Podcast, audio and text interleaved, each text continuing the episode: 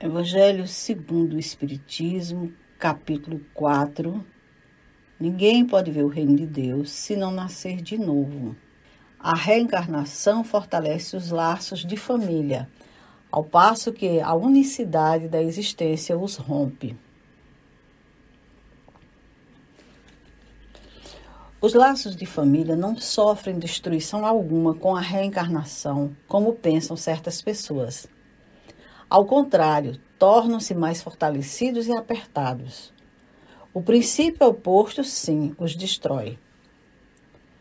No espaço, os espíritos formam grupos ou famílias entrelaçadas pela afeição, pela simpatia e pela semelhança das inclinações. Ditosos por se encontrarem juntos, esses espíritos se buscam uns aos outros. A encarnação apenas momentaneamente os separa, porquanto, ao regressarem à erraticidade, novamente se reúnem como amigos que voltam de uma viagem. Muitas vezes, até, uns seguem a outros na encarnação, vindo aqui reunir-se numa mesma família ou no mesmo círculo, a fim de trabalharem juntos pelo seu mútuo adiantamento. Se uns encarnam e outros não, nem por isso deixam de estar unidos pelo pensamento. Os que se conservam livres velam pelos que se acham em cativeiro. Os mais adiantados se esforçam por fazer que os retardatários progridam. Após cada existência, todos têm avançado um passo na senda do aperfeiçoamento. Cada vez menos presos à matéria, mais viva se lhes torna a afeição recíproca, pela razão mesma de que, mais depurada, não tem a perturbá-la o egoísmo nem as sombras das paixões. Podem, portanto, percorrer assim ilimitado número de existências corpóreas, sem que nenhum golpe receba a mútua estima que os liga. Está bem visto que aqui se trata de afeição real de alma a alma única que sobrevive à destruição do corpo. Porquanto os seres que nesse mundo se unem apenas pelos sentidos, nenhum motivo têm para se procurarem no mundo dos espíritos. Duráveis somente o são as afeições espirituais. As de natureza carnal se extinguem com a causa que lhes deu origem. Ora, semelhante causa não subsiste no mundo dos espíritos, enquanto a alma existe sempre. No que concerne às pessoas que se unem exclusivamente por motivo de interesse, essas nada realmente são umas para as outras. A morte as separa na terra e no céu. A união e a afeição que existem entre pessoas parentes são um índice da simpatia anterior que as aproximou. Daí vem que, falando-se de alguém cujo caráter, gostos e pendores nenhuma semelhança apresenta com seus parentes mais próximos, se costuma dizer que ela não é da família. Dizendo-se isso, enuncia-se uma verdade mais profunda do que se supõe. Deus permite que nas famílias ocorram essas encarnações de espíritos antipáticos ou estranhos, com o duplo objetivo de servir de prova para uns e para outros de meio de progresso. Assim, os maus se melhoram pouco a pouco ao contato dos bons e por efeito dos cuidados que eles dispensam. O caráter deles se abranda, seus costumes se apuram, as antipatias se esvaem. Nesse modo que se opera a fusão das diferentes categorias de espíritos, como se dá na Terra com as raças e os povos. O temor de que a parentela aumente indefinidamente em consequência da reencarnação é de fundo egoístico. Prova naquele que o sente falta de amor bastante amplo para abranger grande número de pessoas.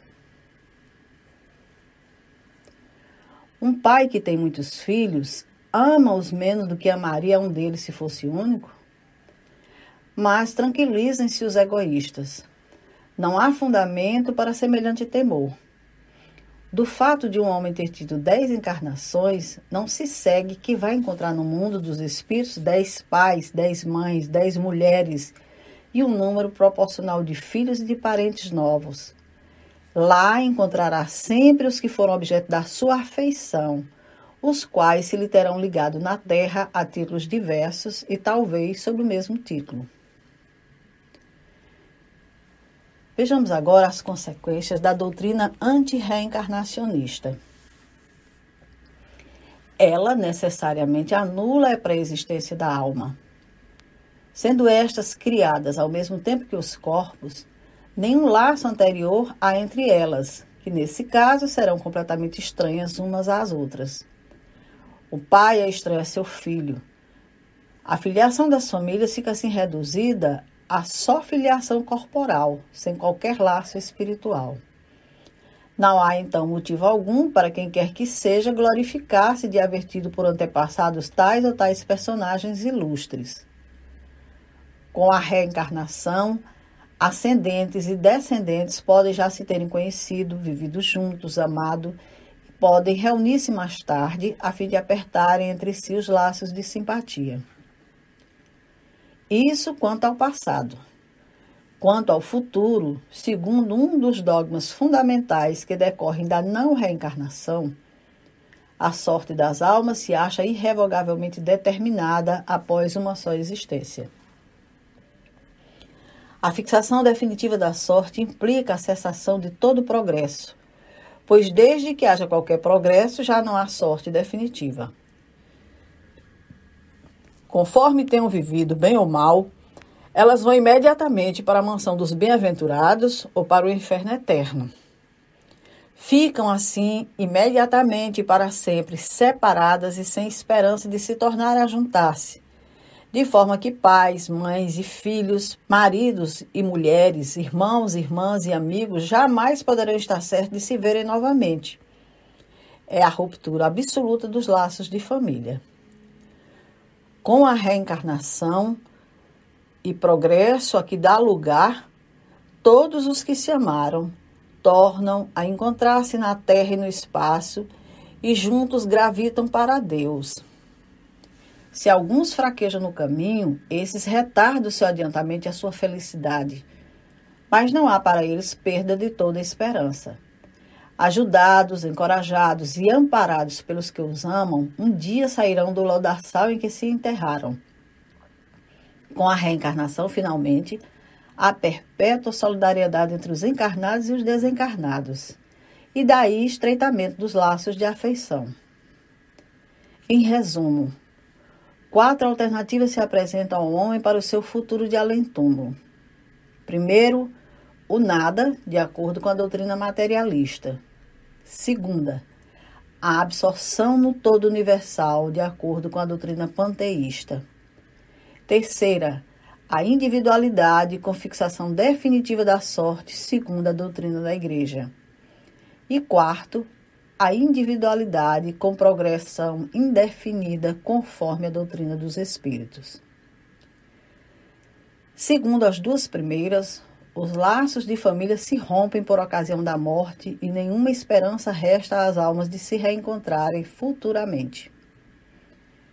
Com a terceira, há para elas a possibilidade de se tornarem a ver, desde que sigam para a mesma região, que tanto pode ser o inferno como o paraíso com a pluralidade das existências, inseparável da progressão gradativa, há certeza na continuidade das relações entre os que se amaram, e é isso que constitui a verdadeira família.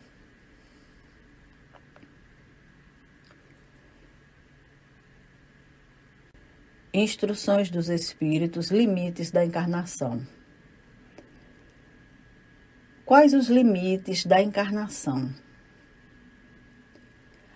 A bem dizer, a encarnação carece de limites precisamente traçados se tivermos em vista apenas o envoltório que constitui o corpo do espírito, dado que a materialidade desse envoltório diminui à proporção que o espírito se purifica. Em certos mundos mais adiantados do que a Terra, já ele é menos compacto, menos pesado e menos grosseiro, e por conseguinte menos sujeito a vicissitudes. Em grau mais elevado, é diáfano e quase fluídico. Vai desmaterializando-se de grau em grau e acaba por se confundir com o perispírito. Conforme o mundo em que é levado a viver, o espírito reveste o invólucro apropriado à natureza deste mundo. O próprio perispírito passa por transformações sucessivas. Torna-se cada vez mais etéreo até a depuração completa, que é a condição dos puros espíritos.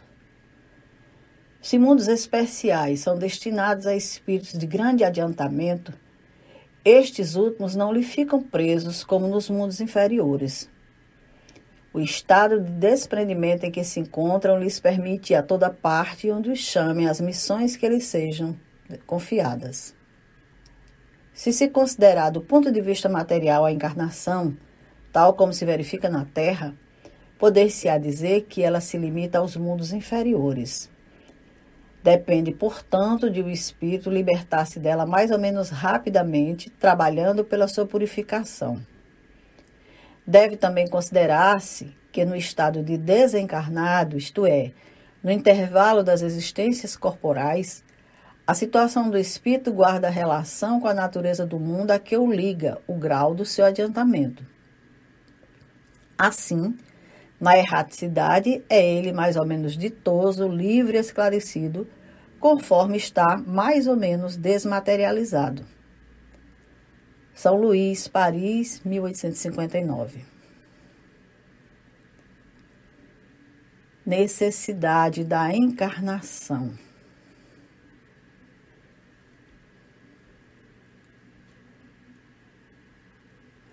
É um castigo a encarnação e somente os espíritos culpados estão sujeitos a sofrê-la?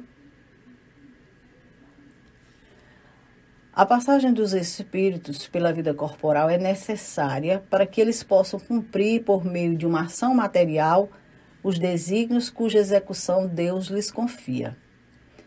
É-lhes necessária a bem deles, visto que a atividade que são obrigados a exercer lhes auxilia o desenvolvimento da inteligência. Sendo soberanamente justo, Deus tem de distribuir tudo igualmente por todos os seus filhos. Assim é que estabeleceu para todos o mesmo ponto de partida, a mesma aptidão, as mesmas obrigações a cumprir e a mesma liberdade de proceder. Qualquer privilégio seria uma preferência, uma injustiça. Mas a encarnação para todos os espíritos é apenas um estado transitório. É uma tarefa que Deus lhes impõe quando iniciam a vida, como primeira experiência do uso que farão do livre-arbítrio. Os que desempenham com zelo essa tarefa transpõem rapidamente e menos penosamente os primeiros graus da iniciação e mais cedo gozam do fruto de seus labores. Os que, ao contrário, usam mal da liberdade que Deus lhes concede, retardam a sua marcha, e tal seja a obstinação que demonstrem, podem prolongar indefinidamente a necessidade da reencarnação, e é quando se torna um castigo. São Luís, Paris, 1859. Nota: Uma comparação vulgar fará se compreenda melhor essa diferença. O escolar não chega aos estudos superiores da ciência senão depois de haver percorrido a série das classes que até lá o conduzirão. Essas classes, qualquer que seja o trabalho que exijam, são um meio de o estudante alcançar o fim, e não um castigo que se lhe inflige. Se ele é esforçado, abrevia o caminho, no qual então menos espinhos encontra. Outro tanto não sucede àquele a quem a negligência e a preguiça obrigam a passar duplamente por certas classes. Não é o trabalho da classe que constitui a punição. Esta se acha na obrigação de recomeçar o mesmo trabalho. Assim acontece com o homem na terra. Para o espírito do selvagem, que está apenas no início da vida espiritual, a encarnação é um meio de ele desenvolver a sua inteligência. Contudo, para o homem esclarecido, em quem o senso moral se acha largamente desenvolvido e que é obrigado a percorrer de novo as etapas de uma vida corpórea cheia de angústias, quando já poderia ter chegado ao fim, é um castigo pela necessidade em que se vê de prolongar sua permanência em mundos inferiores e desgraçados. aquele que, ao contrário, trabalha ativamente pelo seu progresso moral, além de abreviar o tempo da encarnação material, pode também transpor de uma só vez os degraus intermediários que o separam dos mundos superiores. Não poderiam os espíritos encarnar uma única vez em determinado globo e preencher em esferas diferentes suas diferentes existências? Semelhante modo de ver só seria admissível se na Terra todos os homens estivessem exatamente no mesmo nível intelectual e moral. As diferenças que há entre eles, desde o selvagem ao homem civilizado, mostram quais os degraus que tem de subir. A encarnação, aliás, precisa ter um fim útil. Ora, qual seria o das encarnações efêmeras das crianças que morrem em tenra idade? Teriam sofrido sem proveito para si nem para outrem. Deus, cujas leis todas são soberanamente sábias, nada faz de inútil. Pela reencarnação no mesmo globo, quis ele que os, os mesmos espíritos, pondo-se novamente em contato, tivessem sejo de reparar seus danos recíprocos. Por meio das suas relações anteriores, quis, além disso, restabelecer sobre a base espiritual os laços de família e apoiar numa lei natural os princípios da solidariedade, da fraternidade